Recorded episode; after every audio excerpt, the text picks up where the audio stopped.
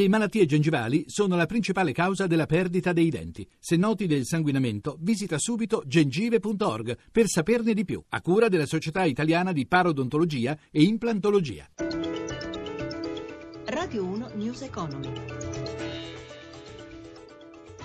17.32, buon pomeriggio, ben trovati da Luigi Massi, borse europee in ribasso, fa eccezione Londra, sui mercati torniamo come sempre tra poco per la chiusura in diretta di Piazza Affari, intanto parliamo di occupazione, in Francia non si placano le proteste contro la riforma del mercato del lavoro già ribattezzata Jobs Act alla francese, la cronaca con il corrispondente da Parigi Stefano Ziantoni.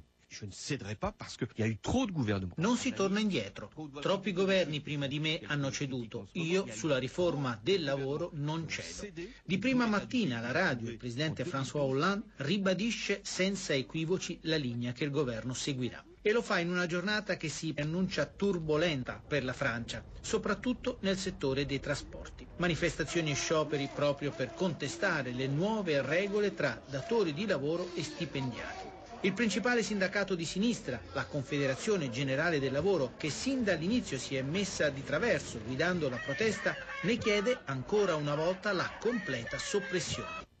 Ma quali sono le differenze tra il nostro Jobs Act e quello d'Oltrarpe? Ce lo spiega Anna Trebbi. Se sul fronte licenziamenti le due riforme, italiana e francese, si assomigliano, sul fronte dei diritti la differenza è grande. Oltralpe tutti i lavoratori conservano i diritti assistenziali, previdenziali e sanitari anche quando perdono il posto di lavoro o lo cambiano, beneficiano di assistenza sanitaria integrativa e di sussidi di disoccupazione che non cessano quando si viene riassunti con un contratto a termine o si percepisce una paga inferiore a quella precedente. Diverso anche l'approccio in materia di controllo controllo. In Italia il datore di lavoro può monitorare PC, cellulari e tablet in dotazione ai propri dipendenti. In Francia tutto questo è vietato.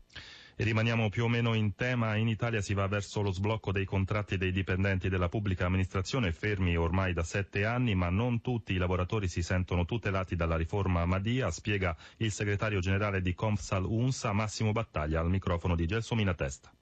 Lavoratori, devo dire, sono molto arrabbiati perché il governo ha stabilito nella legge di stabilità un aumento medio di 5 euro. Il personale che subisce da 7 anni la mancato rinnovo del contratto chiede il riconoscimento quantomeno di quello che sono stati gli ultimi contratti. Pertanto una media dei 100 euro più logicamente gli arretrati che sono di 7 anni a dietro. Così come nel privato sono stati rinnovati decine di contratti con queste cifre. Quindi voi chiedete la riapertura dei tavoli negoziali? Noi chiediamo l'immediata, l'abbiamo già chiesta la riapertura dei tavoli negoziali immediatamente, a seguito logicamente anche di una sentenza della Corte Costituzionale. E secondo voi quali saranno i risultati che riuscirete a raggiungere? Ritengo che noi dobbiamo far sì che al lavoratore pubblico, tanto bistrattato, gli venga riconosciuto quello che è giusto riconoscere. Pertanto gli aumenti medi dati a tutti anche nel privato ma soprattutto io credo un riconoscimento che va oltre la retribuzione, cioè vuol dire un riconoscimento giuridico del lavoro che fa, che è importante al fine di evitare logicamente esternalizzazioni e quant'altro nella pubblica amministrazione. Gli va riconosciuto quel titolo che c'era negli anni addietro, cioè vuol dire di essere un lavoratore dello Stato e di questa Repubblica. 17.36 dunque chiusura delle borse europee. Paolo Gila dalla redazione di Milano, a te.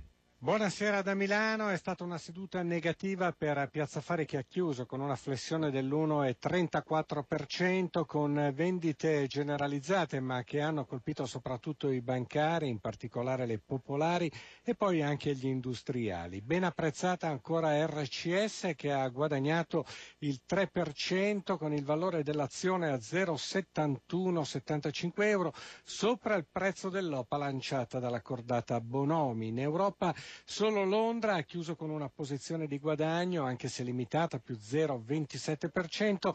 Parigi e Francoforte hanno ceduto rispettivamente lo 0,34 e lo 0,63% in un contesto di debolezza anche per Wall Street, dove ora il Dow Jones arretra dello 0,35%, mentre il Nasdaq segna meno 0,21. Lo spread è sostanzialmente stabile a 132 punti base e in calo il rendimento dei BTP che scende all'1,45%. Infine per quanto riguarda i cambi, l'euro contro dollaro è indicato ora a 1,1340. 17.37, grazie anche a Paolo Gila. News Economy a cura di Roberto Pippan torna domani alle 11.32 o in regia Maurizio Possanza da Luigi Massi. Buon proseguimento d'ascolto su RAI Radio 1. Radio 1 News Economy.